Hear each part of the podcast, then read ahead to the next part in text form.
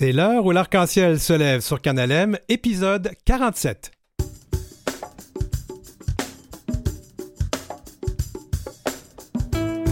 Au sommaire, la Chambre de commerce LGBT du Québec honore des femmes d'affaires trans lors de son gala Finicia.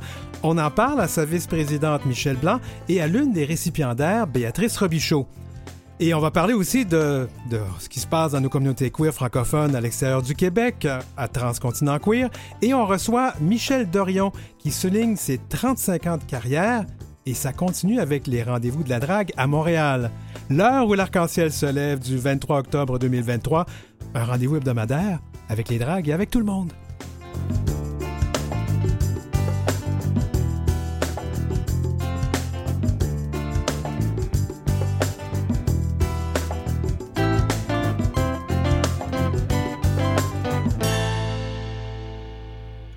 Vous écoutez L'heure où l'arc-en-ciel se lève avec Denis Martin Chabot. Après trois ans d'absence, la pandémie étant passée par là, le Gala Phénicia de la Chambre de commerce LGBT du Québec a finalement eu une édition 2023 et à l'initiative de Michel Blanc, sa vice-présidente, la Chambre a choisi d'honorer des femmes d'affaires trans. La remise des prix a eu lieu le 18 octobre dernier, donc on accueille par visioconférence Michel Blanc. C'est une femme d'affaires trans elle-même et je vous apprends rien car euh, le coming out de Michel a été très public. Michel est l'une des premières titulaires d'une maîtrise en commerce électronique avec une spécialité en gestion au Canada. Elle a sa propre entreprise de consultation. Son blog est considéré comme étant l'un des plus influents de la francophonie. Puis moi, je pourrais vous dire, parce que je la suis sur les réseaux sociaux, c'est une cuisinière hors pair. Ses créations culinaires euh, euh, sont abonde dans les réseaux sociaux. C'est une grand-parent. Est-ce qu'on dit une grande-papa ou une grand-maman, Michel? On dit une grand-maman. Une grand-maman, d'accord.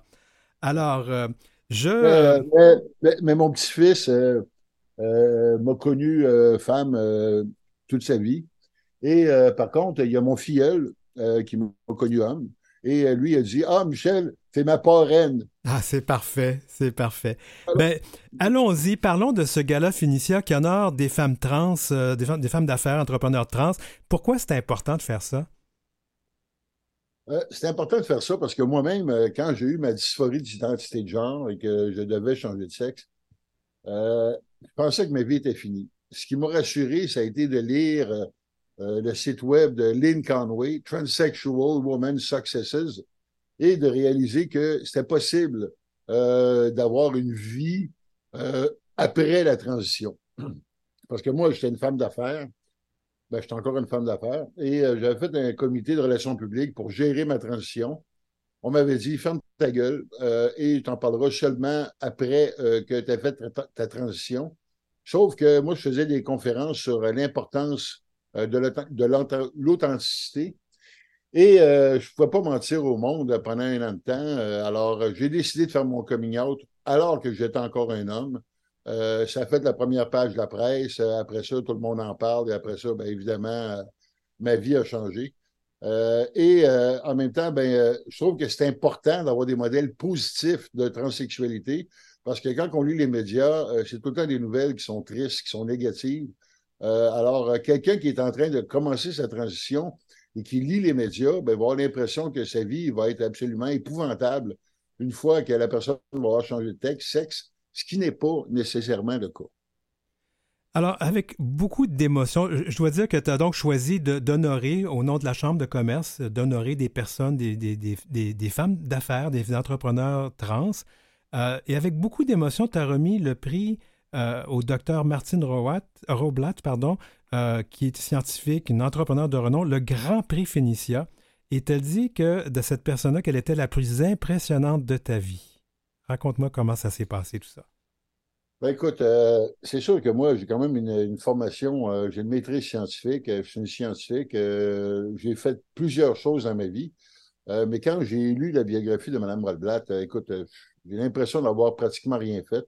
Cette femme-là est avocate, médecin, euh, ingénieur euh, en euh, aérospatial, pilote d'avion, inventeur de très nombreux brevets, pilote d'avion, pilote d'hélicoptère. elle a innové comme ça se peut pas. c'est une des dix CEO américaines qui est les mieux payées des États-Unis. C'est la CEO d'une entreprise pharmaceutique qui fait le plus d'argent. Euh, et euh, pourtant, cette femme-là, tu l'as rencontrée, tu le sais, c'est une personne absolument humble, euh, accessible, drôle, touchante. J'avais des frissons à l'écouter et j'ai été extrêmement ému lorsque je lui ai remis le prix et qu'elle a dit devant tout le monde que c'est un des prix qui la touchait le plus et qu'elle se souviendrait de ça le reste de ses jours. D'ailleurs, moi, quand je l'ai contactée la première fois, elle est extrêmement honorée que la communauté LGBT pense à elle. Parce que cette femme-là, elle a de nombreux doctorats honoris causa, elle a reçu des prix extrêmement prestigieux, mais jamais la communauté LGBT s'est élevée pour dire on te reconnaît, euh, tu fais partie de nous, on est fiers de ce que tu as fait. Alors, euh, ça, ça m'a beaucoup touché. Puis on sait d'ailleurs que je pense qu'elle est en processus d'immigration où elle est devenue canadienne aussi. Ça aussi, c'est assez intéressant. Euh, elle, est devenue canadienne, depuis neuf ans et sa femme euh, plus récemment. J'aimerais juste que rapidement, parce qu'il nous reste beaucoup de temps, mais j'aimerais qu'on parle des quatre autres récipiendaires. oui, ben, vous allez recevoir Béatrice. Béatrice, qui est vice-présidente marketing et fondatrice d'une compagnie qui fait des équipements chirurgicaux euh, pour des opérations maxillofaciales, euh, qui, est, qui aussi une invention qui fait un tabac euh, pour les gens qui souffrent de ronflement. je crois, de l'apnée du sommeil. bref, elle est vendue dans 30 pays. c'est un succès phénoménal. après ça, ben, il y a Chris Bergeron, qui est VP de Cossette, qui a été rédacteur en chef du journal Voir dans plusieurs médias. Puis à un moment donné, ben, elle est passée du côté sombre de la force, c'est-à-dire du côté publicitaire, et elle a eu un succès euh, phénoménal. Euh, après ça, ben, il y a aussi euh, Janie Grenier, fondatrice d'une de Grenco Finance, un fonds de financement qui a au-delà de 200 millions. à l'Omega Bureau avec neuf magasins de taille plus une autre entreprise euh, qui euh, est distributeur euh, de, mobilier, à peu près 350 employés, et elle est extrêmement impliquée au niveau sociétal, de même qu'au niveau des affaires dans la région de Chaudière-Appalaches. et est-ce que j'oublie? Non, je pense que j'ai fait la Il y avait Catherine, Catherine oui. oui, qui était la numéro 3 de la Banque royale du Canada et qui a fait aussi sa transition et qui gérait quelque chose comme 85 000 employés.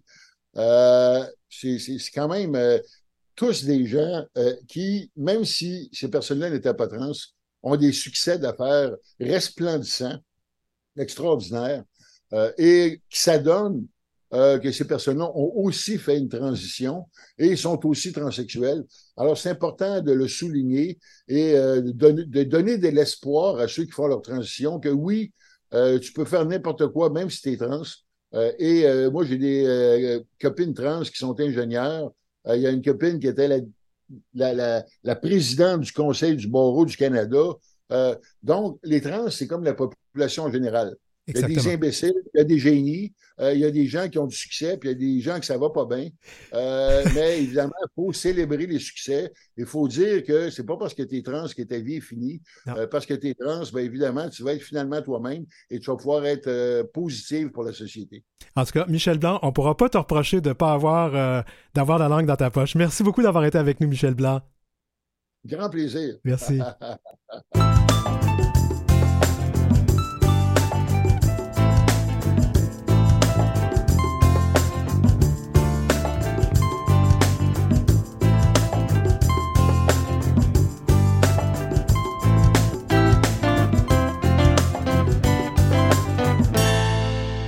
l'arc-en-ciel se lève avec Denis Martin Chabot. Béatrice Robichaud a un CV long et tellement important qu'on n'arriverait pas à le lire au complet dans la durée de notre émission et balado aujourd'hui. Je vais quand même vous dire qu'elle est diplômée en animation radio et télé. Est-ce que je devrais avoir peur de ma job? Moi, non, non.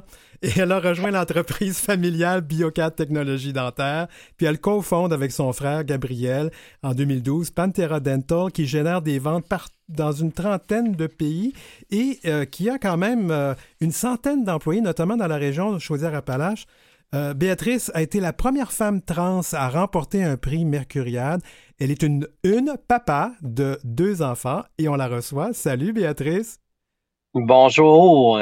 Alors, dis-moi, euh, d'abord, bravo pour ton prix Phénicia Visionnaire. Euh, tu dois être quand même fier de ça. As-tu, étais-tu surprise de ce prix, de recevoir ce prix et surtout de l'accueil dans la communauté de LGBTQIA+. Ben oui, quand même, parce que euh, peut-être que les gens ne le savent pas, mais tu sais, règle générale, comme tu as fait allusion au Mercurial, le Mercurial, il faut déposer un dossier de candidature. C'est quand même des dossiers qui sont complexes. Là, on parle d'une dizaine de pages euh, pour essayer de vanter sa candidature, pourquoi on mérite le prix. C'est sûr que ça vient toujours toucher parce que quand même, c'est des grands prix. Mais celui-là, ce qui est particulier, c'est que je ne savais pas que j'étais en liste pour le gagner. Je ne me suis pas inscrite. Euh, j'ai reçu un appel de Michel qui disait en passant, tu viens à Montréal, on te donne un prix. J'ai comme fait, je me suis inscrit à rien. Elle dit non, non, c'est on t'a choisi parce que ta réputation s'est rendue à nos oreilles à Montréal et puis on veut t'honorer. Fait euh, oui, je pense que dans mes prix que j'ai gagnés, c'est celui qui me touche le plus parce que euh, je ne l'ai pas demandé, puis je l'ai eu, puis je suis vraiment content. Très fier. quel a été ton plus grand défi lorsque tu as décidé d'effectuer une transition pour être bien dans ta carrière et bien dans ta peau? Ben, je pense que toute coming out amène son défi. Euh, c'est sûr que moi, euh, été en couple avec la mère de mes enfants. Fait que mes enfants, mon ex aujourd'hui, tu sais, comment ça allait se passer? Est-ce que j'allais être rejeté? Puis il faut comprendre que euh, dans le milieu des affaires, dans le fond, dans ma compagnie Dentale, je travaille, mon frère, c'est le président de l'entreprise et mon associé. ma mère travaille avec moi. j'ai des cousins, j'ai mon meilleur ami. Puis généralement, quand on fait un coming out, il y a beaucoup de gens qui vont dire à la communauté que tu peux comme grouper tes gens que tu connais dans trois groupes, soit les amis, les collègues, la famille. Et lors des coming out, on espère qu'un des trois groupes reste amical avec nous, tu sais, si on en perd un des trois. Euh, puis dans mon cas, ben, c'était un groupe. Tout le monde était en réuni, tu sais, euh, toutes les mêmes, les œufs, les œufs dans le même panier. Euh, donc, j'avais vraiment à Chine. Je dis, ça marche pas, ma vie est foutue complètement. Et à, ma grand, mon grand bonheur, personne ne me lâchait. Et c'est un peu pourquoi aujourd'hui, j'en redonne beaucoup à la communauté. Euh, je donne des conférences, euh, je réponds aux questions. Des fois, j'accompagne euh, personnellement quelques personnes en questionnement de genre aussi. Euh, parce que ben moi, j'ai été chanceuse, mais c'est pas la réalité de la majorité des gens en communauté, malheureusement. Des fois, c'est difficile. Je, je revenir sur une anecdote que tu as présentée lors de ton discours parce que j'étais là quand tu as annoncé à tes enfants ta transition. Oui, oui. C'était vraiment, c'était très drôle parce que euh, c'est sûr que c'était un moment stressant. Tu dis quand même mon petit garçon à l'époque qui avait 8 ans, puis mon plus jeune 5 ans. Et puis quand je leur ai expliqué qu'est-ce qui se passait, mon plus vieux m'a regardé avec le grand sérieux d'un petit garçon de 8 ans et il me dit, ben, papa, si je comprends bien, t'es né dans le mauvais corps, puis là, tu corriges un peu la chose. J'ai dit, ouais, c'est pas mal ça. Et lui, de me regarder, il dit, OK, je peux-tu aller jouer à la Xbox? Euh, ça m'a fait rire en même temps et pleurer parce que je me suis dit, mon Dieu, c'est tellement simple pour un enfant. C'est comme si, euh, comme si j'aurais besoin de lui annoncer que là, je me teins les cheveux blonds parce que je suis tanné d'avoir les cheveux noirs. Puis j'ai toujours rêvé d'avoir les cheveux blonds. Mon fils ferait comme, OK, je m'en fous, je peux aller jouer à ma Xbox? Pour lui, c'était quasiment aussi banal. Et euh, c'est très encourageant de voir que la jeunesse, mon fils aujourd'hui va avoir 16 ans, euh, c'est encore tout aussi banal que se teindre les cheveux pour lui, du point de vue que ben, c'est normal, c'est correct, toi, euh, tu es comme ça, puis les autres, s'ils ont d'autres choses, puis il n'y a pas de raison de ne pas accepter ça. Et toi, maintenant, il t'appelle, ton petit gars t'appelle ma papa, hein, c'est ça? C'est ça. Moi, c'est ma papa. Exactement. C'est papa qu'on utilise au féminin. Ça fait des drôles de tourneaux de phrases et je te dirais, c'est quand même très cocasse. Euh, exemple, dans une file d'attente à l'épicerie, euh, j'ai quand même euh, les cheveux très longs. Fait que vu de dos, des fois, il y a des gens qui se posent bien des questions. Puis moi, puis lui, on, trouve ça bien, bien rigolo. mais c'est ça. C'est je suis sa papa. J'aimerais terminer en te demandant si tu avais un message à transmettre à, nos communautés. Encore inquiète là, avec tout ce qui se passe présentement pour ses droits et son acceptation, qu'est-ce que tu aimerais leur dire? Ben, c'est sûr que la meilleure chose que je pourrais dire, c'est qu'il faut pas lâcher puis il faut se garder ensemble. Euh, il faut être plus grand et plus grande que ça. Il faut pas tomber dans le jeu d'insulter les gens. Puis moi, j'ai tendance à dire, on a demandé aux gens d'accepter nos changements. Il faut accepter que les gens peuvent changer, évoluer, mais si on ne les écoute pas puis on leur donne pas la chance de devenir des meilleures personnes, euh, ça n'arrivera pas. Fait que j'ai tendance à dire, n'insultons pas nos agresseurs en ce moment qui sont face à nous. Essayons plutôt de les comprendre. Ils arrivent d'où, pourquoi ils croient ainsi? Euh, est-ce que c'est parce que leur culture, est-ce que c'est parce qu'ils ont vécu une enfance malheureuse, des parents des fois qui l'ont instruit des mauvaises choses? Et règle générale, quand on écoute une personne, par la suite, elle est beaucoup plus ouverte à écouter.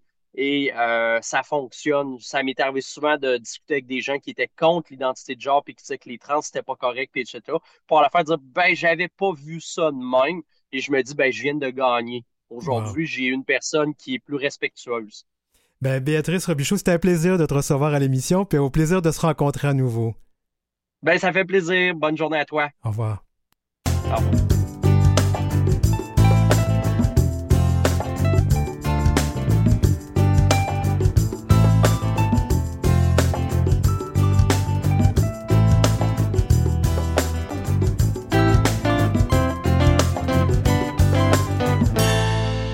C'est l'heure où l'arc-en-ciel se lève avec Denis Martin Chabot. Que dire de Michel Dorion? Cette personne, c'est une institution dans nos communautés queer. Puis je dis pas ça pour le vieillir, pas du tout, même s'il est drag queen depuis 35 ans, c'est de sa carrière. Mais quand on le regarde comme il faut, on se demande s'il n'a pas commencé à faire de la drague quand il était poupon. il faut voir Michel sur scène. Il est en forme, en pleine procession de son art en plus de diriger maintenant une agence de production drag, euh, de drag, donc les productions Midor. Il gère un bar où il performe chaque semaine encore. Il a participé à une émission de télé-réalité documentaire sur cette agence-là. Et là, il est co-organisateur des rendez-vous de la drague. donc, Michel, où est-ce que tu trouves le temps pour dormir dans tout ça? Euh, où je peux. 35 ans de carrière, wow. Comment t'en es venu à faire de la drag queen? Oh, c'était un, concours, c'est le cas de le dire. C'était un concours de circonstances. Je suis sorti à Montréal avec des amis qui m'amenaient pour la première fois dans le village. On, ils m'amenaient voir un spectacle. J'ai appris que c'était un spectacle de travesti qu'on disait à l'époque. Oui. Et, ah. euh, oui, je, te me rapproche du micro, oui, c'est Oui, c'est ça, j'étais trop loin. Donc euh, voilà, puis cette soirée-là, il annonçait un concours amateur et mes amis m'ont inscrit, j'ai participé, j'ai gagné, puis ça a commencé comme ça. Alors, tu as choisi, on va quand même parler de plusieurs choses en même je, je, vais essayer d'aller d'une chose à la fois. Tu es devenu drag queen et tu n'as pas de nom de drag queen. Tu utilises ton nom normal? Oui. Pourquoi?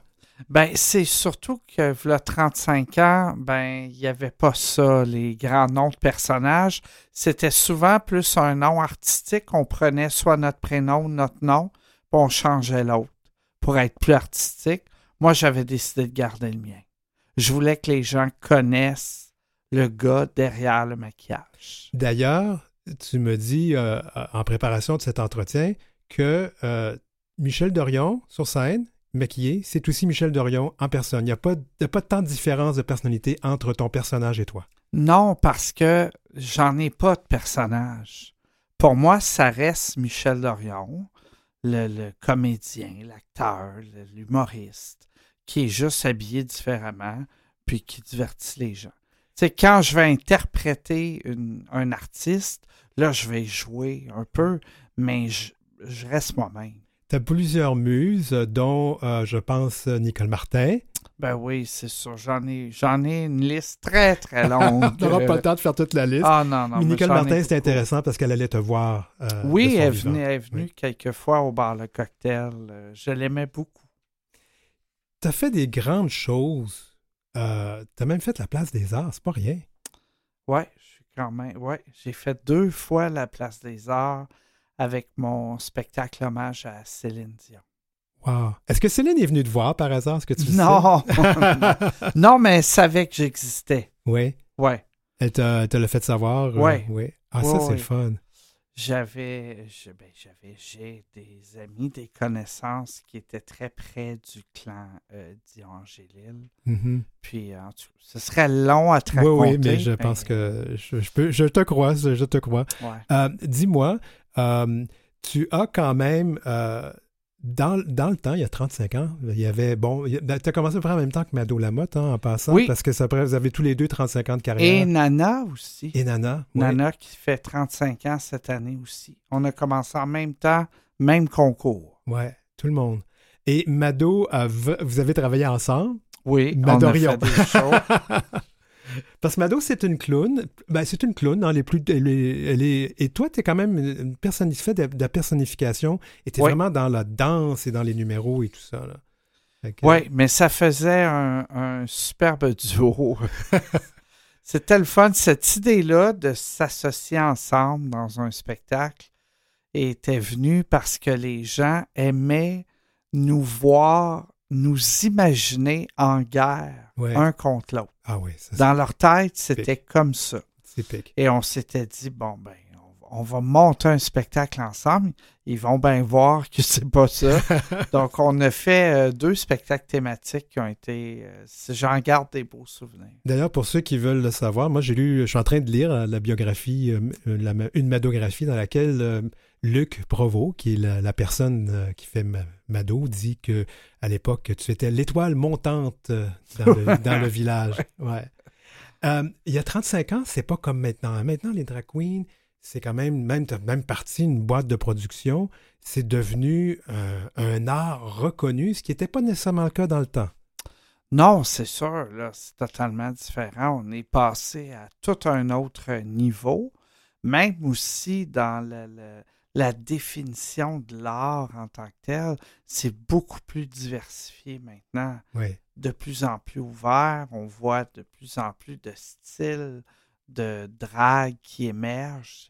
C'est vraiment effervescent. Et pour ceux qui ne le savent pas, tu fais la page couverture du Fugue de ce mois-ci. Et c'est une pause, c'est une, c'est une drag queen. Quand je regardais, j'avais l'impression de voir Edith Piaf. Je sais que c'était pas ce que tu avais prévu, mais vraiment, c'est impressionnant, oui. Ouais, j'apprécie le commentaire. C'est une très, très. Je suis vraiment fier de cette séance de photos-là. C'est quand même une belle consécration de se retrouver en une d'un magazine. comme Oui, j'ai j'ai vraiment apprécié quand j'ai été approché par le fait que j'étais vraiment surpris, touché de, de refaire la couverture du magazine. C'est génial. Mais on va parler justement du fait que c'est tellement rendu un art reconnu, malgré là, les, les- gens qui chialent un peu, mais c'est quand même redevenu un art reconnu, notamment grâce à, à RuPaul's Drag Race, entre autres choses, Ouais. que vous faites maintenant des, des rendez-vous de la drague, un peu comme des, des drag cons là, qui se font aux États-Unis. Exactement. On a décidé, on est un, un petit groupe, on a créé notre OBNL, on a parti cet événement-là qu'on espère euh, rassembleur et qui va durer dans le temps. Mais c'est vraiment une façon de célébrer euh, l'art du drag en général, Ouais. sous toutes ses formes. Le but, c'est d'inviter les gens à venir à la rencontre de ces artistes-là puis de découvrir ce que les gens aiment et voir aussi ce qu'ils aiment pas. Mm. Mais le but de mieux comprendre avant de juger. Oui, De venir voir ça, de comprendre, de faire ses choix. L'art de la drague, c'est comme l'humour. Mhm, Il y en a pour tous les goûts. tout à fait. Il y a des humoristes que des gens aiment pas le style d'humour. C'est pareil pour l'art du drag. Puis ce que les gens ne savent pas, c'est que la drague, ça existe depuis très longtemps. Il fut un temps où, quand on jouait au théâtre, il n'y avait pas de comédienne. C'était des hommes qui s'habillaient en femmes pour faire des rôles féminins. Ouais. Ça, ça date d'il y a longtemps, là. Et, et donc, ces rendez-vous de la drague, à quoi on peut s'attendre? Oh mon Dieu, il y a tellement de choses. Euh, premièrement, il y a environ une centaine de personnes qui font le métier de drague, qui seront sur place Wow! dans leur kiosque qu'on peut rencontrer. Il y a beaucoup, beaucoup d'artistes du Québec, mais il y a aussi des artistes de l'Europe, du Canada, des États-Unis. Ouais, j'ai vu que la, la, la grande non, comment ça s'appelle la, la, la Big, Big Bertha, Bertha, la Big Bertha qui va être là, qui est une drag queen française. Nikki Doll aussi, je pense qu'il va être là. Si j'ai Non, elle Doll, elle ne pouvait pas parce qu'ils sont en tournée en Europe en ce moment, parce que la saison 2 de De Drag Race France France, est oui. terminée. Eux, ils sont en tournée. Ok. Sinon, ça lui aurait fait plaisir euh, de participer. Et donc, et ça se passe en français. C'est ça qui est la différence aussi. Oui, ben c'est sûr que c'est bilingue aussi parce qu'on on doit viser internationalement, Mhm. mais le noyau de l'événement, c'est québécois, c'est francophone. On a, euh, puis il y a plein d'activités à voir. là. Toute la journée sur scène, on a mis des panels informatifs, il y a des spectacles, des filets de mode, il y a de tout, ça, un feu roulant, ça n'arrête pas. Puis ça, tu organises ça avec ta grande chum, Rita Baga. Oui, avec Rita et plusieurs autres Mhm. personnes, Oui. puis tout le monde est bénévole. Ah, On- oui, oui, c'est vraiment, on donne de notre temps bénévole pour préparer et présenter cet événement-là. Alors, on espère que les gens euh, vont venir encourager ces artistes. ça, c'est le 28 et le 29 octobre. Ça se passe où exactement? Au Palais des Congrès de Oh, quand Montréal. même. Ouais, Ouais. c'est quand même. Oui, c'est gros. Et donc, euh, ça, pose la question, ça a l'air de quoi les ventes jusqu'à maintenant? Ça, ça marche un peu? Oh, moi, j'ai pas regardé ça. T'as pas regardé ça? ben non, t'es pas bonne personne. Faudrait que je t'envoie le, le responsable des ventes. Il n'y a pas de trouble. Mais euh, c'est une belle, un, ouais, un, bel événement. Puis ça va se passer aussi au-delà. J'ai entendu dire qu'il y avait d'autres événements avant et après là, qui vont se dérouler. Ben Donc, oui. ouais. C'est sûr, pour nous, c'est important avec cet événement-là de mettre la lumière sur le village aussi. Oui. Fin Ouais. octobre, comme ça, il ne se passe rien. Alors, il y a plusieurs activités dans des établissements, des commerces. Je pense qu'il y a la marche des dragues aussi, là. Jeudi soir, la marche de l'Halloween. La marche d'Halloween. C'est on invite tout le monde, les familles. 19h à la place Émile Gamelin et on marche sur Sainte-Catherine Wow. jusqu'à Papineau. Donc, vous allez être habillé en circonstance, si je comprends Ben bien. oui, venez costumer. J'ai-tu droit à un petit avant-goût de ce que tu vas porter? Je sais pas encore. Ah, tu me niaises. Je, pas décidé encore. Mais je manque pas de costume. je pense pas. Je peux pas. me permettre d'attendre la dernière minute. J'ai déjà vu ta loge. Je, je, tu manques de rien, c'est clair, c'est clair. Euh, et donc, ça aussi, ça aura lieu. Donc, ça, c'est ce jeudi. Puis, Oui. c'est- puis je pense que c'est important parce que l'Halloween, c'est un peu comme euh, le Noël des gays et des lesbiennes. hein. Euh, le temps de l'année où on se déguise. Puis, Voilà. ouais. Ça va être le fun de ramener cette effervescence-là. Michel Dorion, si les gens veulent s'acheter des billets, c'est en vente où? C'est en vente sur euh, rendez-vous de la drague.ca. Mhm. Mais c'est important de dire aussi que si les gens se décident à la dernière minute, ils peuvent se présenter au Palais des Congrès. Il y a la billetterie. C'est accessible sur place. Bon, ben, c'est bien facile. Michel Dorion, c'est un plaisir de te recevoir. Ben, on va te à recevoir toi. à, nouveau, certain. Merci. Merci, Michel.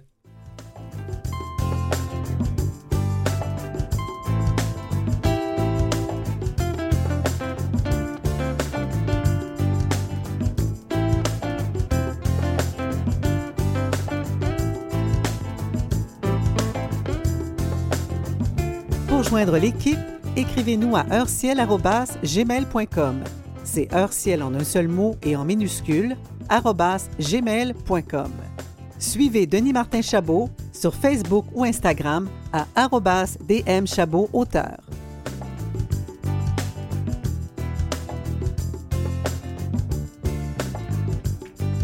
Eh bien voilà, c'est une première demi-heure assez chargée, on est bien content de tout ça. On avait des invités intéressants, mais c'est pas fini. Après la pause, Transcontinent Queer, une discussion pan-canadienne sur les enjeux et réalités queer d'un l'autre du Canada. On vous reparle dans deux minutes.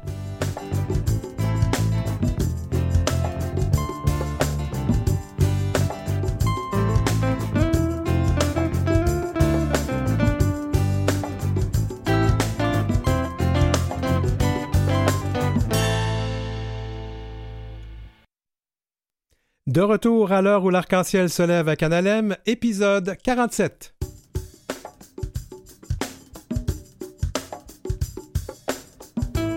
Dans cette deuxième partie, Transcontinent Queer, notre regard sur les réalités d'un queer d'un bout à l'autre du Canada, avec nos correspondants et correspondantes qui se trouvent à Clare, en Nouvelle-Écosse, à Toronto, en Ontario et aujourd'hui à Vancouver. Et on va revenir encore une fois sur ces manifestations anti-trans et anti-LGBT, mais on va aussi parler de la réalité de vivre en français et d'être queer en même temps. C'est pas toujours facile. Alors, l'heure où l'arc-en-ciel se lève, ben chez nous, l'arc-en-ciel se lève pour tout le monde, d'un océan à l'autre.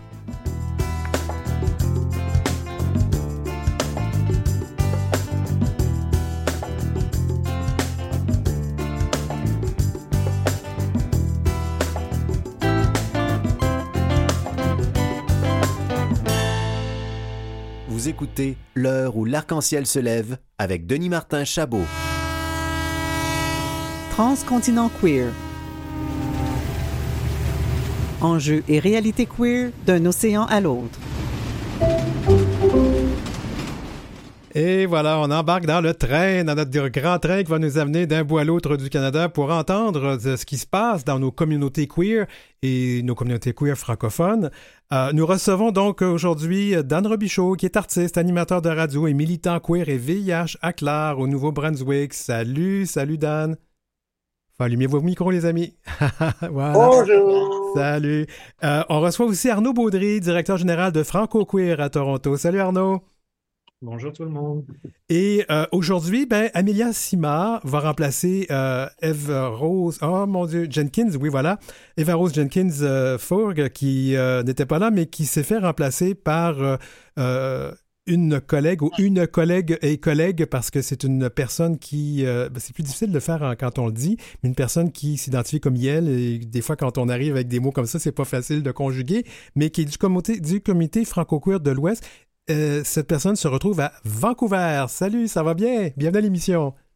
Ben oui, merci pour le bel accueil. Je suis contente d'être là. Ah, ben c'est génial. Ben d'abord, on va parler de ce mouvement. Moi, je me gêne pas pour le dire. Ce mouvement de haine euh, anti-trans, anti-queer, qui n'a pas fait tant de bruit que ça, finalement, euh, comparativement à la dernière fois, parce qu'il y a eu des manifestations ce week-end d'un peu partout au pays. Je me demande si c'est la pluie, la vraie pluie sur la parade, qui a fait que ça avait moins de traction. Qu'est-ce que vous en pensez?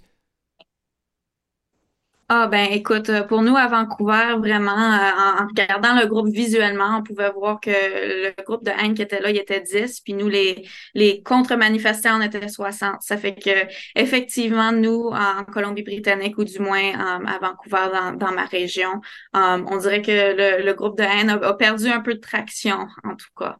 Vous en pensez quoi, Dan?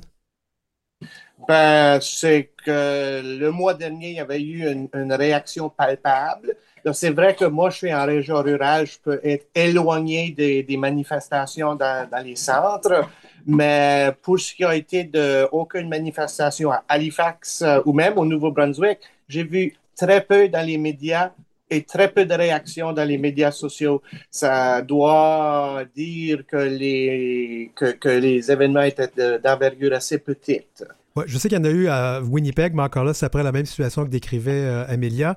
Euh, de ton côté, Arnaud? Bon, c'est un peu similaire. Hein. Euh, il n'y a pas eu autant de traction. Par contre, j'ai vu quelques articles publiés qui parlaient de, des enjeux quand même. Donc, c'était moins focalisé sur les manifestations, mais plus sur les enjeux. Donc, c'était des articles un peu plus de fond qui faisaient aussi référence à ce qui s'est passé le mois dernier. Moi, j'ai épluché des publications de dimanche et puis de ce matin. Effectivement, on a un peu parlé, euh, puis oui, il y avait sur les enjeux, on en parlait plus, mais il y a quelque chose qui m'a fait réagir, euh, et j'ai vu ça dans le 24 heures, puis je pense qu'on peut le voir ailleurs. Je vais vous citer le journaliste Philippe Pedneau qui a écrit Le mouvement pan-canadien One Million March for Children qui s'oppose à l'enseignement des théories de genre. Wow! Euh, l'enseignement des théories de genre. C'est, on est en train de donner une crédibilité au point qu'on l'écrive maintenant sans l'attribuer comme si c'était une vérité. Parce que moi, ce que je cherche, vous allez me reprendre, mon cher panel, euh, pour moi, c'est pas une théorie, c'est une réalité. Puis, euh, puis en fait, c'est même pas enseigné dans les écoles. C'est ça qu'il y. Du moins, au Québec, il n'y a pas d'éducation, euh, d'éducation sexuelle. Je je sais pas, je vais te relancer à nouveau, Amélia, là-dessus. Ouais, ben, je veux dire, effectivement, je suis complètement d'accord avec ce que tu dis en termes de c'est une réalité, je la vis. Ça fait que oui, effectivement, euh, c'est une réalité que, que les personnes euh, vivent. Puis écoute, moi, moi, mon parcours euh, dans le Conseil scolaire francophone de la Colombie-Britannique, je veux dire, ouais, on n'a pas beaucoup parlé de ça. puis c'est vraiment, ça, ça vient vraiment plus comme des, des profs eux-mêmes que on a, plusieurs profs euh, maintenant, surtout à, Victoria, d'où je viens, euh, qui s'identifient maintenant comme personnes non binaires. Puis c'est à travers ces profs-là, puis ces adultes-là, que les enfants apprennent de ces réalités-là, parce que sinon, c'est vraiment pas discuté. Dan? Euh, oui, et quand ce que je me demande peut-être quoi ce qui motive les manifestants euh, des fois, c'est difficile de, se demander la question est-ce que ces gens-là pensent vraiment qu'on garde des litières dans les écoles pour les élèves qui s'identifient comme chats? Et puis, franchement, avoir les pancartes qu'ils tiennent euh, et les théories qu'ils avancent, euh, je pense qu'une certaine partie de ces gens-là, ils le croient. C'est vraiment du, du, fan, du, ben, du, fantastique, du, du fantaisiste euh, dans les théories qu'ils avancent. Oui, parce que euh, oui, une des théories qu'ils avancent beaucoup, c'est celle du droit parental. Et Arnaud l'avait bien souligné lors de notre dernière discussion qu'il n'y a rien dans la loi qui parle du droit parental. Euh, de ton côté, Arnaud, comment, comment tu réagis à ça quand on lit dans les journaux maintenant que la théorie, les théories du genre, c'est parce que on a décidé que c'était comme une réalité. Là, on peut parler de ça comme ça existait et, et comme si tout à coup c'était correct. Là, on peut parler de théorie. Alors, c'est pas des théories, c'est des faits. Ben oui, c'est des faits, puis c'est vrai qu'il y a cette, euh, cette croyance que euh, exposer les jeunes au concept d'identité, ça va les influencer ou ça risque de les changer. En fait, c'est vraiment, encore une fois, très mal comprendre de quoi il s'agit, parce que l'idée de, de parler de diversité de genre, c'est pour euh, donner la place aux jeunes pour qu'ils se développent, pour qu'ils et elles se développent dans leur identité. Euh, c'est pas pour influencer. En fait, il n'y a rien qui prouve que ça influence. Par contre, parler de la diversité, mettre des mots sur les concepts, mettre des mots sur le genre, ça, ça permet aux jeunes de se développer. Euh, parce qu'on sait aussi que dès là, les jeunes commencent à intégrer les codes genrés. Mm. Donc, euh, c'est important de donner des clés aux jeunes pour, leur, pour les appuyer, pour leur dire que euh, voilà, c'est normal euh, de se développer et, et, dans, son, dans son identité de genre. Et, et ça passe aussi par, ça peut passer par l'exploration, mais c'est ça, c'est très mal compris. on ne parle pas de théorie de genre, c'est vraiment d'accompagner les jeunes dans leur développement. Il y a Dan et puis Amélia qui veut parler. Dan, vas-y. Euh, moi, c'est pour faire du pouce sur tout ceci. À peu près la, seule image que j'ai vue de manifestation de samedi dernier, c'était quelqu'un qui tenait une pancarte euh, avec le mot gouvernement biffé. Euh, et puis en dessous, ça mettait les parents savent mieux. Parents know better. Mais je me pose la question l'État n'a-t-il point de responsabilité de protéger l'enfant lorsque c'est le parent effectivement qui est le danger? Ouais. Mm-hmm. Quand on est rendu qu'on a peur de parler à ses parents et que là, maintenant, on est en train de. Parce qu'il y a quand même trois provinces qui parlent de le faire, d'avoir des lois qui vont forcer euh, les enseignants ou les écoles à aviser les parents quand les enfants euh, voudront changer de pronom ou de prénom. C'est quand même grave. Amélia, tu voulais parler de ça aussi. Ben oui, puis je, voulais juste rajouter à ce que, ce que Arnaud disait, parce que en fait, la réalité, c'est que qu'on en parle ou non, euh, il y a les enfants qui, qui sont trans, qui sont non-binaires, qui se sentent différents, ils vont être, différents de toute façon. Donc, ouais, le but de vraiment juste dire, hey, il y a, il y a ce vocabulaire-là qui existe pour vous identifier, il y a ces personnes-là qui existent, c'est vraiment juste pour leur, comme, comme tu as dit, Arnaud, leur donner des clés pour que comme ça, ils soient pas malheureux pour aussi longtemps parce que la réalité, c'est qu'on vit dans une société genrée. Puis, tu sais, quand on pense au français aussi, c'est une langue, langue très genrée encore, le français. Um, ça fait que surtout si on est un, un petit enfant francophone qui, qui, se sent différent, comme moi, je me sentais um, différente, mais qui n'a pas les mots pour rattacher à ça, ça peut, ça peut causer beaucoup de um, problèmes de santé mentale. Donc, l'effort d'inclure c'est l'éducation à l'identité de genre et à la diversité sexuelle, c'est de protéger les enfants, en fait. Puis c'est comme s'il y a comme un malentendu là. Vas-y, Arnaud. Je voulais réagir euh, sur euh, l'idée que les, les, parents savent mieux. Est-ce que les parents savent mieux quand euh, ils, ils, expulsent leurs jeunes de chez eux à cause de leur identité de genre ou de leur orientation sexuelle? Mmh. Est-ce que les parents savent mieux quand ils essaient de forcer les jeunes dans une identité ou un mode de vie qui correspond pas à qui et elles sont. Euh, c'est c'est non c'est c'est vraiment euh, c'est pas une c'est pas une expérience d'appui euh, que les parents devraient apporter à leurs enfants. Ça ça c'est ça c'est une expérience oppressive. C'est une expérience qui va générer des traumas pour les jeunes qui ensuite vont devoir passer des années à essayer de s'en remettre. Mmh, tout à fait. En fait, je me permets une petite incursion ici parce que j'ai déjà dit aux gens, je dis, s'il y avait tant d'influence que ça, comment ça se fait que moi, je suis devenu queer? Après tout, mes parents étaient totalement hétérosexuels. J'avais jamais rien vu d'homosexuel dans ma vie. Et je suis quand même devenu queer. Alors, quelle sorte d'influence qu'on pourrait donc avoir hein, sur la détermination de l'orientation ou d'identité de genre d'une personne? Je pense que des fois, il faut rappeler ces choses-là aux gens parce que je pense qu'ils ne se rendent pas compte de ça. J'aimerais quand même euh, continuer sur ce, sujet-là avant d'aller au sujet sur euh, le fait de vivre en français et d'être queer euh, à, l'extérieur du Québec. Euh, qui sont les responsables de ce déversement de haine? Qui on doit pointer du doigt? Bonne question. je me demande la, même chose euh, tout le temps. Je veux dire, les, les groupes de haine, ça, ça se forme pas de, dans le vide, là. C'est des, moi, d'après ce que j'observe en tant que jeune personne de 22 ans qui a grandi en CB, um, c'est souvent des échos de ce qui se passe, um, par exemple au sud, um, de notre petit voisin là. C'est pas nécessairement juste, juste les influences extérieures qui sont en, que c'est pas nécessairement juste de leur faute, mais je veux dire, les échos, ça l'aide pas. Um, puis c'est moi depuis c'est mon vécu de, depuis l'an 2000 quand je suis née. Um, c'est ça que c'est ça que j'observe.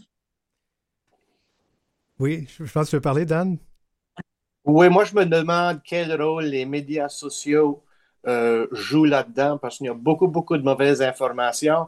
Et puis, si c'est pour perpétuer la haine dans les médias sociaux, c'est très facile à trouver une communauté qui va t'appuyer. Oui, les algorithmes hein, euh, renforcent les chambres d'écho, renforcent les chambres d'écho. Puis, en fait, moi, j'ai déjà, euh, déjà eu une discussion ici à cette émission où on critiquait en fait Facebook qui est capable de couper les informations canadiennes, les informations vérifiées, mais laisse passer des informations comme si de rien n'était et la haine. Essayez de rapporter des choses haineuses sur Facebook, vous allez voir que ça, ne passe pas facilement.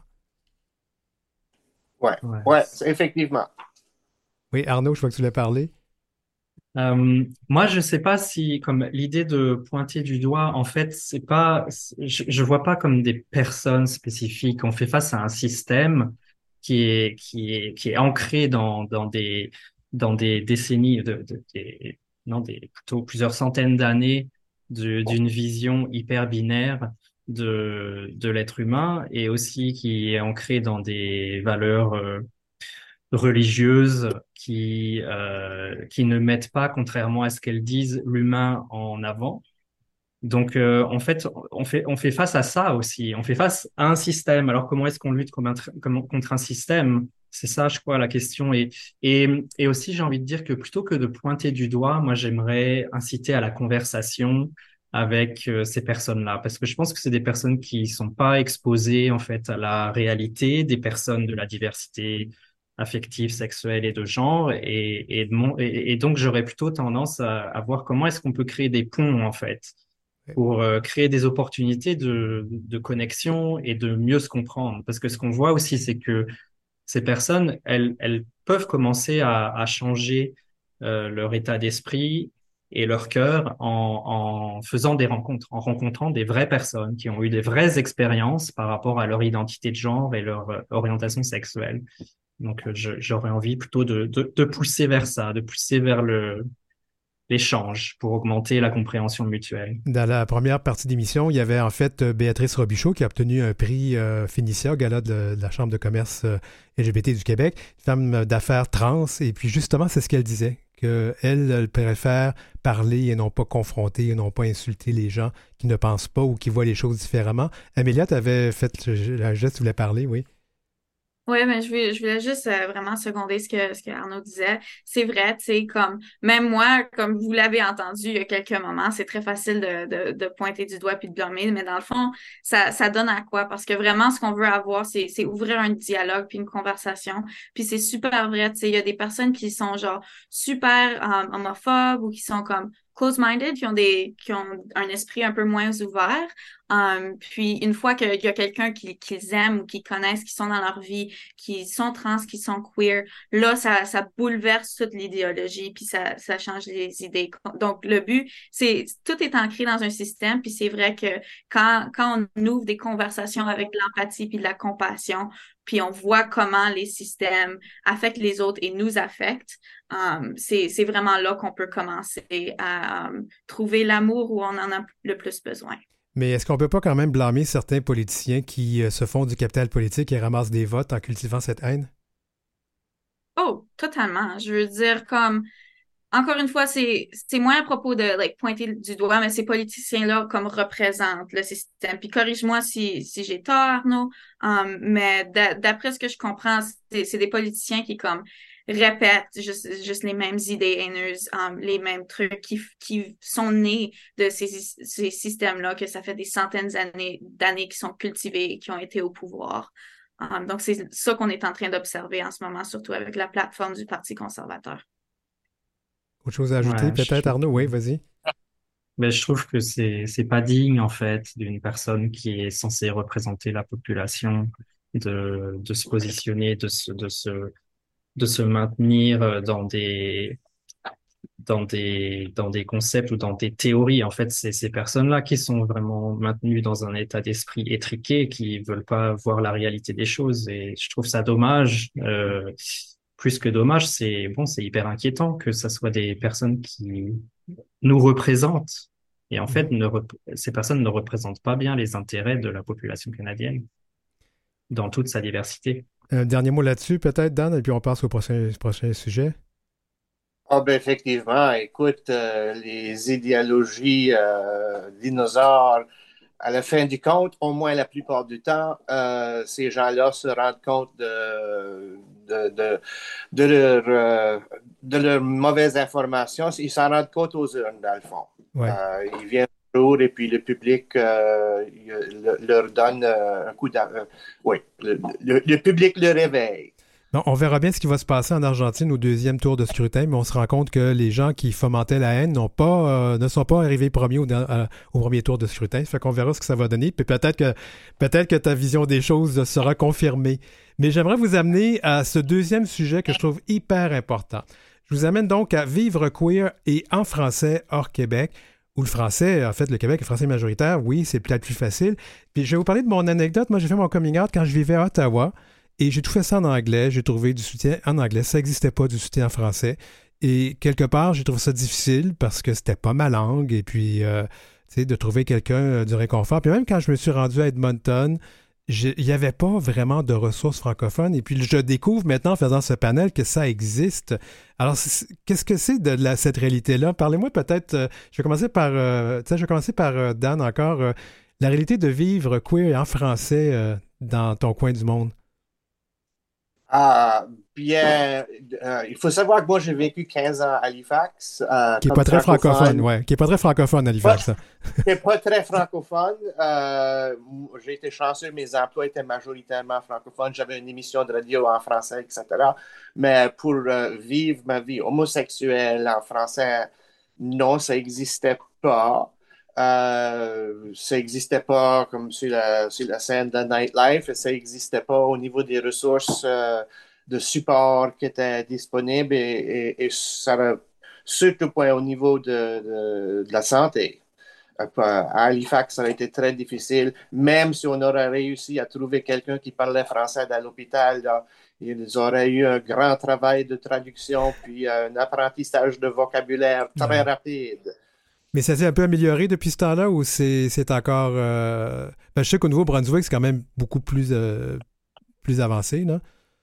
Oui, c'est bien plus bilingue au Nouveau-Brunswick. Et là, depuis 12 ans, moi, je suis retourné en, Acadie lorsque je vis dans un village euh, francophone. J'ai mes services de santé en français par des médecins francophones. Euh, il y a une communauté qui, qui appuie. Je pense qu'ici, on est tolérant parce qu'on est une des régions acadiennes qui s'éloigne le plus de la religion.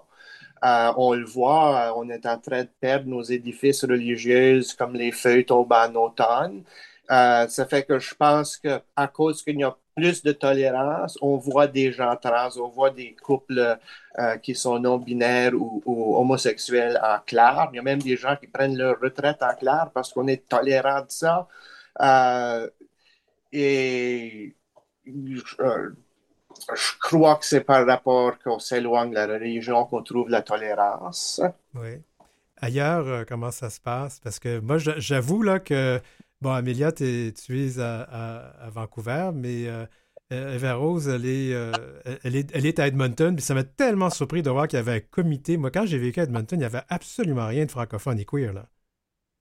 Ouais, non, c'est super. Le, comité franco-queer de l'Ouest est quand même assez jeune. Je veux dire, je pense que ça fait, ça va presque faire comme dix ans qu'on ait au moins une idée. Um, ça fait qu'on est quand même assez récent.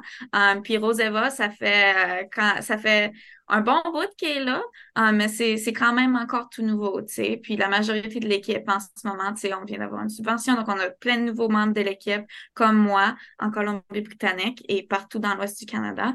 on, on a commencé cette année, tu sais. Ça fait que, ouais, c'est encore comme tout, tout nouveau, puis c'est super excitant de comme vraiment faire partie de la, la construction de, on peut, on peut plus ou moins comme définir c'est quoi être franco-queer dans l'Ouest. Et ça, c'est vraiment excitant. Puis c'est une super bonne euh, chance de, de changer des choses, changer des idées.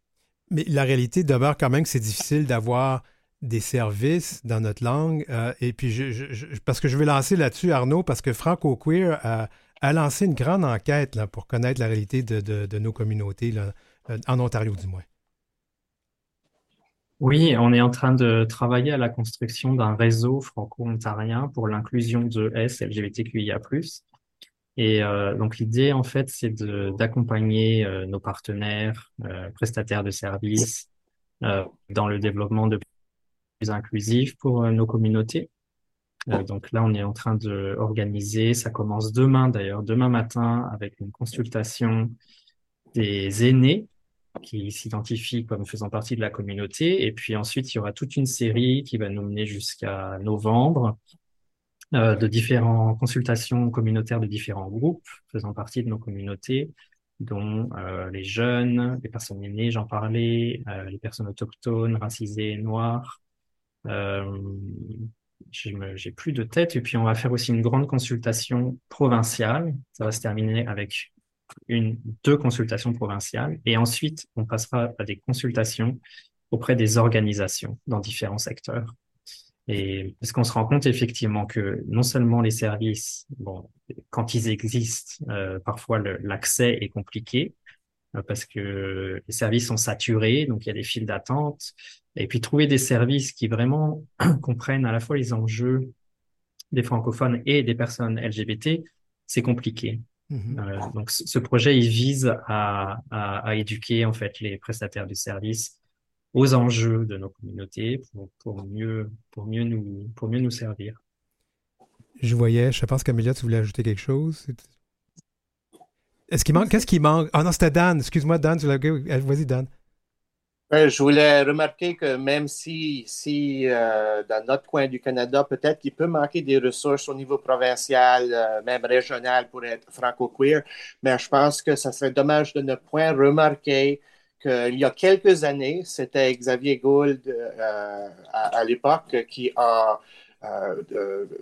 inventé un nouveau vocabulaire Acadie queer, queer acadien. Euh, c'est devenu un hashtag euh, au début, là, c'était pour les médias sociaux. Et c'est devenu une partie du vocabulaire que je pense qu'au moins les francophones euh, et les Acadiens, et les, ce que je veux dire, c'est que les Acadiens ont tout de suite adopté ce terme-là au vocabulaire.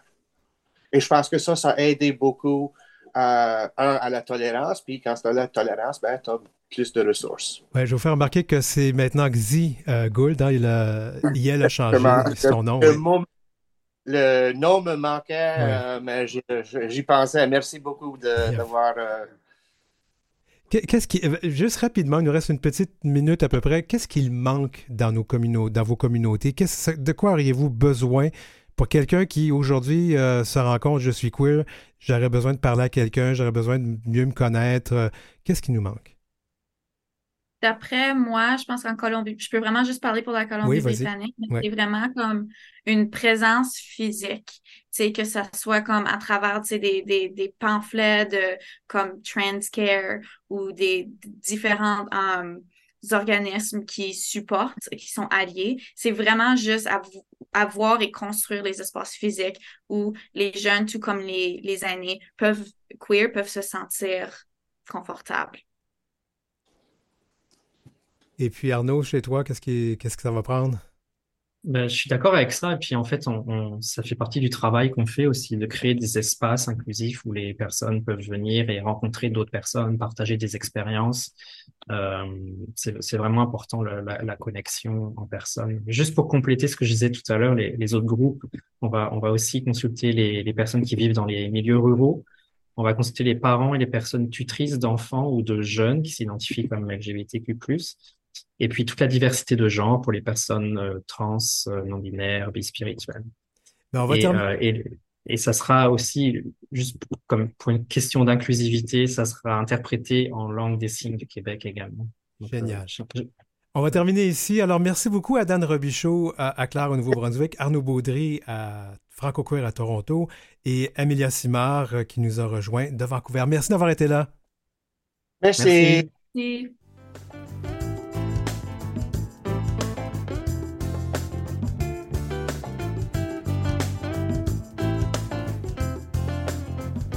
Pour l'équipe, écrivez-nous à heurciel.gmail.com. C'est heurciel en un seul mot et en minuscule, gmail.com. Suivez Denis Martin Chabot sur Facebook ou Instagram à arobase DM Chabot auteur. C'était l'heure où l'arc-en-ciel se lève, épisode 47 en ce 23 octobre 2023.